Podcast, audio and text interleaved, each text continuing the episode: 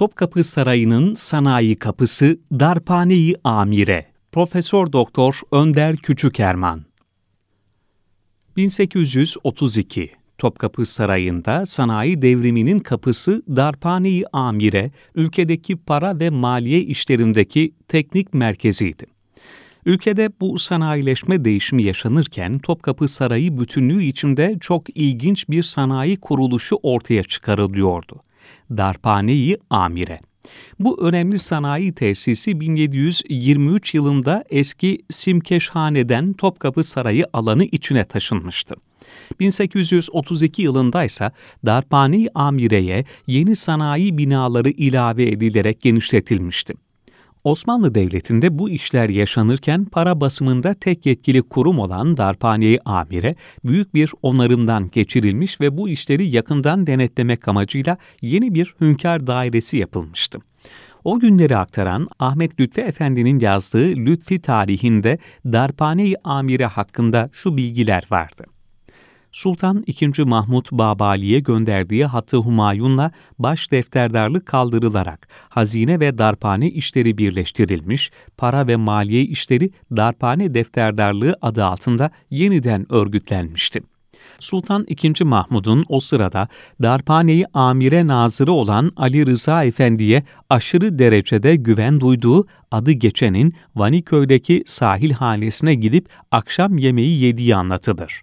Darphane-i Amire'den hazine için gereken para şöyle çıkarılırdı. Örneğin ulufe dağıtılırken Yeniçeri maaşlarından bir kısmının çil akçe, yeni kesilmiş para olarak verilmesi bir tür kanun gibiydi. Böylece piyasanın para ihtiyacı da karşılanmış oluyordu. Bunun için defterdar sadrazama bir yazıyla başvurur ve onun onaylaması üzerine kanunda belirtilen miktarda akçe çil olarak darphane emini tarafından darphaneden çıkarılarak hazineye devredilir ve böylece piyasaya yeni para sürülmüş olurdu. Darphane emini piyasada kullanılarak yüzeyi aşılmış olan akçeleri de toplardı. Aynı yıllarda Osmanlı Devleti'nin sanayi için yaptığı yatırım harcamaları bütçe içinde önemli bir yere sahipti ve bu durum aynı zamanda devletin sanayileşme konusundaki desteğinin bir göstergesiydi. Örneğin o tarihlerde Beykoz Kağıt ve Çuha Fabrikası, Eyüp İplik Fabrikası, 1833 yılında Fesane ve yine Zeytinburnu Demir Fabrikası gibi birçok büyük fabrika kuruluyordu. Bu fabrikalar hem kuruluş aşamasında hem de kurulduktan sonraki sürecinde Darphane-i Amire tarafından yönetilmişti. Bu gelişmeler arasında hazine ile darphane-i amire arasındaki ilişkileri düzenleyen birçok değişiklik yapılmıştı. Örneğin 1835 yılında Hazine-i Amire ile Darphane-i Amire birleştirilerek Darphane-i Amire defterdarlığı kurulmuş ancak bu düzenleme kısa sürmüştü. Bunun bir fayda sağlamadığı görülünce Darphane-i Amire 1838 yılında yeniden bağımsız duruma getirilmişti. 1830'lu yıllarda eski sanayi gücü olan katır dolabı yerine yeni makinelerin ve teknik uzmanların yer almaya başlaması demekti. O tarihte ülkede sanayideki çeşitli üretim işleri için güç kaynağı olarak hala katırların döndürdüğü dolaplar kullanılıyordu. Bu konudaki en ilginç örnek Fesane-i Amire'ydi. Çünkü burada hala çeşitli üretim işlerinde katırların döndürdüğü ve dolap denilen çarklar kullanılıyordu. Ancak 1843 yılından başlayarak bu fabrikada da birçok teknik yenilik yapılmıştı. Çünkü bu önemli fabrika Darphane-i Amire tarafından işletilmeye başlanmıştı. Bu nedenlerle Fesane-i Amire'de İngiltere, Fransa ve Belçika'dan getirilen buhar makineleriyle çalışan iplik dokuma makineleri kurulmuştu. 1849 yılına gelindiğinde Fesane-i Amire ve Bakırköy bez fabrikalarının işletilmesi Hazine-i Hassa'ya devredilmişti.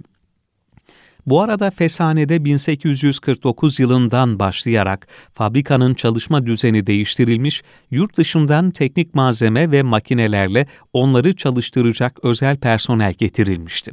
Örneğin, Fesane'de kurulan çuha fabrikası için Belçika ve İngiltere'den mükemmel olarak 25 adet çuha dokunacak tezgah ve 5 adet makas getirilmişti.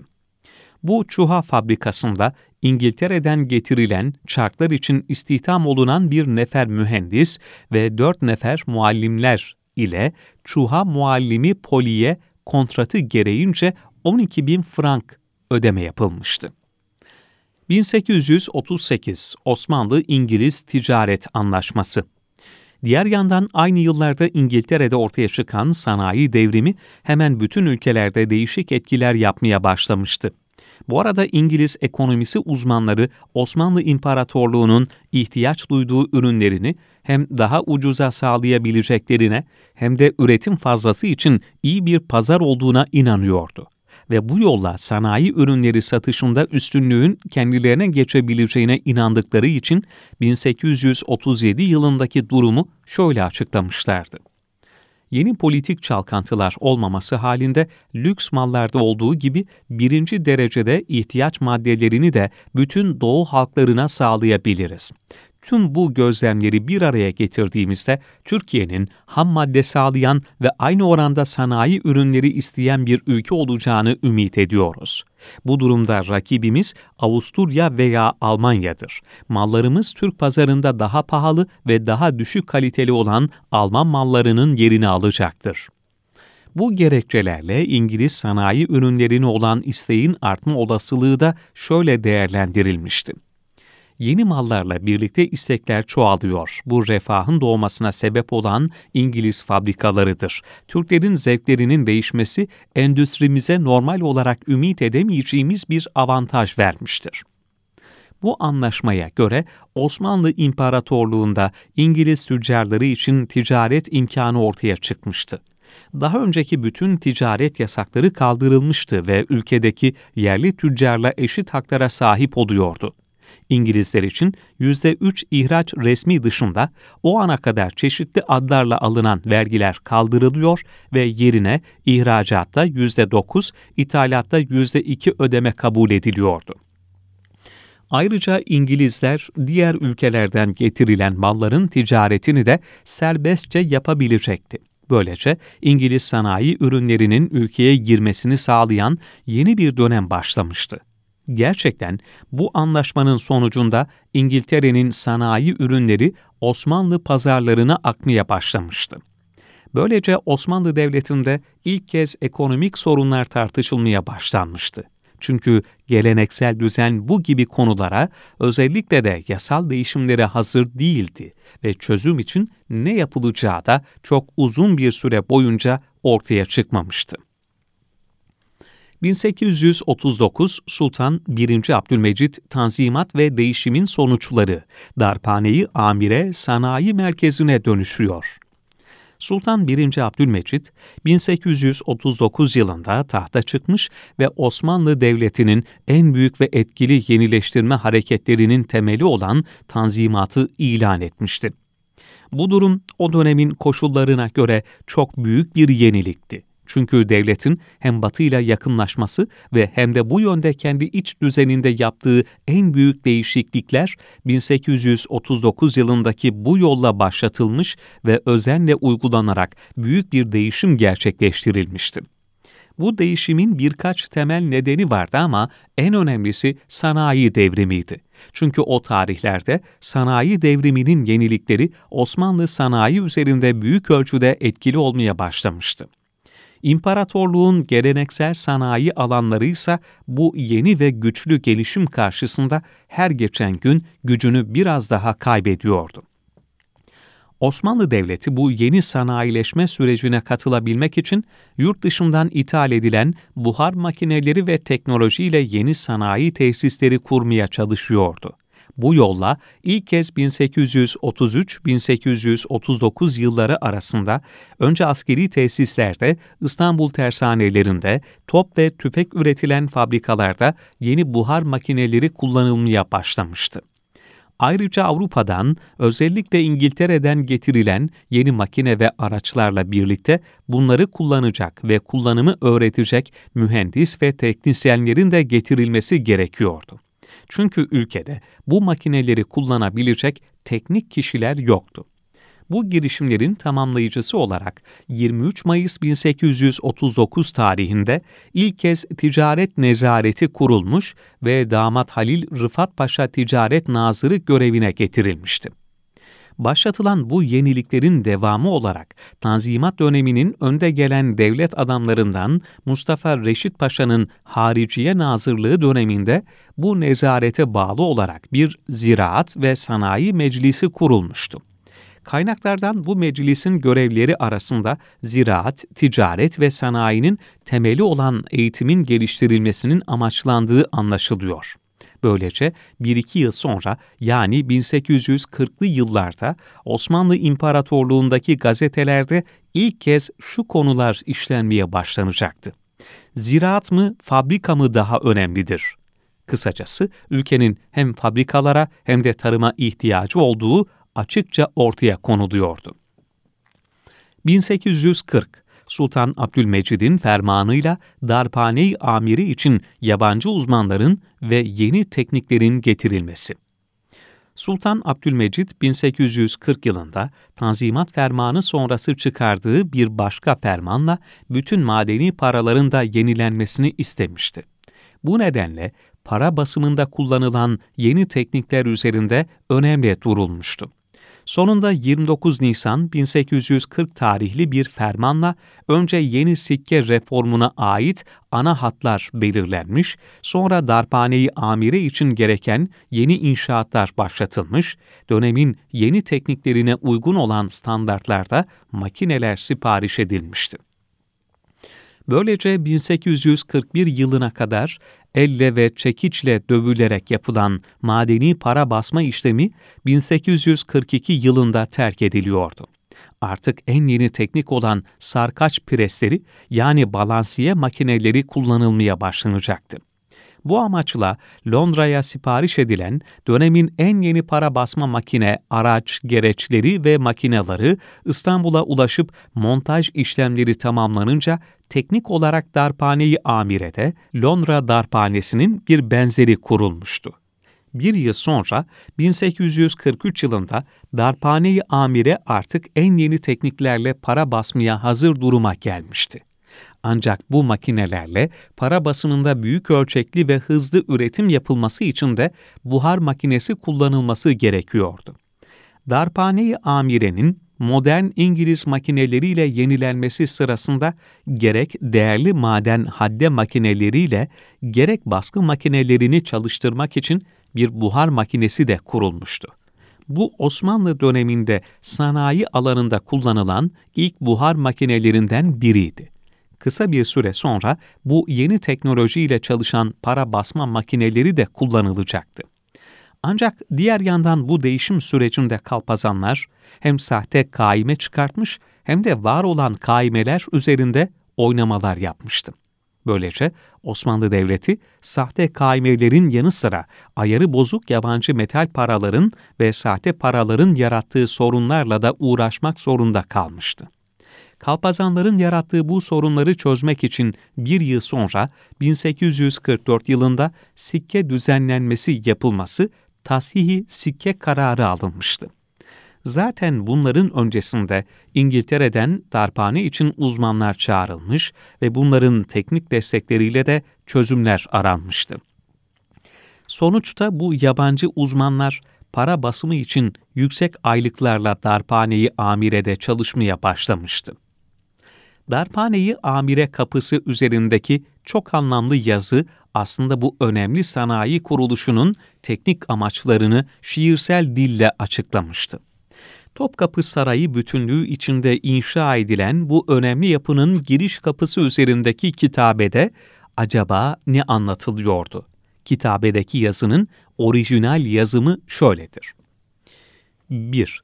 Hazreti Sultan Mahmud Han Hakanı Benam, tamider namı Humayunu ayarı sikkeyi. 2. Tabı nakkadı tutup miyar hükmünde redif, intizamı dinu devlet nüh nesarı sikkeyi. 3. Eyledi tevsini ferman bu kenzi azamın, maksadı ali çoğaltmaktır sümarı. Şumar, sayı, adet, sikkeyi. 4. Dağdar, reşk, dağdarı reşk, kıskançlıktan yaralanmak olur sır eyledikçe karsma, kursuma dolunay sayesinde itibar bir karar sikkeyi. 5. Hatemi mühre değişmez nakıt rengi hayal, ismi samisiyle naksı zernigar sikkeyi. 6. Ta ebed revnak bir gune o şemsi saltanat, bezl ide afaka necmi tabdar sikkeyi. 7. Hüsnü ikbali olan arayisi ruyi zemin el fakir, hüsnü turası ide tezyin cidarı sikkeyi. 8. Yazlı pertev bendesi tarihin tamül ayar, kıldığı zibabat Mahmud Han bu darı sikkeyi. 1248 El Fakir, Yesarizade, Mustafa İzzet, Gaffere lehuma. Bu yazılanlar günümüz Türkçesine yaklaşık olarak şöyle çevrilebilir. 1. Sultan Mahmud Han Hazretleri, padişahın adını sikkenin ayarına eksiksiz basar. 2. Sikkeyi dağıtan din ve devlet düzeni, sikkeyi peş peşe basar, paranın ölçüsünü tutturur. 3. Bu fermanla büyük hazinenin dağılımını sağladı. En yüce amacı sikkenin sayısını çoğaltmaktır. 4. Sultanın saltanatı sikkenin rengine güneş gibi sonsuza kadar parlaklık katsın, dolunay seyrettikçe kıskançlığından yaralansın anlamında. 5. Eğer yüce padişahının tuğrası sikkenin üzerinde var ise sikkenin altını eksik olamaz. 6. Sultanın saltanatı güneş gibi sikkenin rengini sonsuza kadar parlatsın. Sikkenin parlaklığı bir yıldız gibi ufuklara bol bol saçılsın. 7. Bahtının güzelliği yeryüzünün süsü olsun. Tuğra'nın güzelliği sikkeyi zenginleştirsin. 8. Mahmud Han bu darpaneyi zenginleştirip imar etti. Ben Pertev ayarın tarihini yazdım. 1248 Hattat Yesarizade. Allah onu bağışlasın. Kısaca söylemek gerekirse Darphane-i Amiri'nin giriş kapısı üzerindeki bu önemli yazıda bir bakıma bu yeni geliştirilen sanayi kuruluşunun teknik amaçları şiirsel dille açıklanmıştı. Darphane'deki bu yenileştirme işleri için 100 bin lira harcanmıştı. Ayrıca davet edilen bu yabancı teknik uzmanlar ölünceye kadar Osmanlı Devleti'nin hizmetinde kalmışlardı. Bu yeni düzenle 1844 yılında basılan ilk parada Sultan Abdülmecid'in ismine ithaf edilerek Mecidiye olarak adlandırılmıştı. Darphane'de ayrıca 22 ayarlı yüzlük serisi altın ve gümüş mecidiye basılmıştı. Bakır sikkelerse 5, 10, 20 ve 40 para olarak basılmıştı. Osmanlı Devleti bu paranın basımı sırasındaki maliyetini elden geldiğince düşürmeyi amaçlamıştı. Bu nedenle de darphanede çalışacak kişilerin güvenilir ve sağlam kişiler olmasına özellikle uyulması istenmişti. Para basımındaki başka önemli bir konu da basılacak olan yeni altın ve gümüş paraların yurt içi ve yurt dışı piyasalara ilan edilmesiydi. Bu çok hassas ve önemli bir konuydu. Osmanlı Devleti bu konuda yurt dışı elçilikleri bilgilendirmek amacıyla hariciye nezareti aracılığıyla ilgili devletlerin elçiliklerini bilgilendirirdi. Avrupa devletlerine ve Osmanlı ülkesine yapılan düzenleme üzerine bilinçli ve dikkatli olunması konusu İzmir ve İstanbul'da yayınlanan gazetelerde ilan edilmişti. Bu tür önlemler her devlette olduğu gibi Osmanlı Devleti'nde de büyük bir önem taşıyordu ve yabancı madeni paralar, ulusal paralar gibi kolayca birbirlerine dönüşebiliyordu. Bu nedenle paranın biçiminde veya değerinde olabilecek en küçük bir değişim hem ulusal hem de uluslararası piyasalarda dikkatle takip edilirdi. Bu nedenle Osmanlı yöneticileri bu konuya da önem vermişlerdi. Diğer yandan darphane para basmanın yanında nişan, madalya, zinet altını ve kıymetli evrak basımı işleriyle de uğraştığı için çok önemli bir sanayi kuruluşu durumuna gelmişti. Hatta Osmanlı hazinesinin bir çeşit banka kasası gibi olmuştu. Bu nedenle darphane eminlerinin atanması defterdardan, maliye nazırından alınarak sadaret makamına bağlanmıştı. O dönemde Meskukatı Şahane İdaresi adıyla maliye nezaretine bağlı bir müdürlük olarak çalışan darphanenin yönetimine ilk kez bir gayrimüslim getirilmişti. Dönemin darphane müdürü Düzoğlu Agop Çelebi, 1833-1846 yılları arasında bu görevde kalmıştı. Üretimde kullandığı bütün teknikler yenilenen darphane-i amirede 1844 yılının 17 Ocak ayında ilk 100 kuruşluk altın Osmanlı lirası, 3 Mayıs 1844'te ise ilk gümüş mecidiye basılmıştı. İlk altın liranın basılması nedeniyle Sultan Abdülmecid Darphane-i Amire'yi ziyaret ederek yeni makineleri görmüş, kuruluşta hizmeti geçen müdür, teknik eleman ve memurlara teşekkür etmişti. Ayrıca o günün anısı olarak dönemin ileri gelen hükümet üyeleri, bakanlar ve yüksek makamdaki devlet görevlilerine altından basılmış olan Tazhihi Ayarı Sikke madalyası verilmişti. Düzoğlu Agop Çelebi'ye ayrıca birer imtiyaz madalyası verilmişti.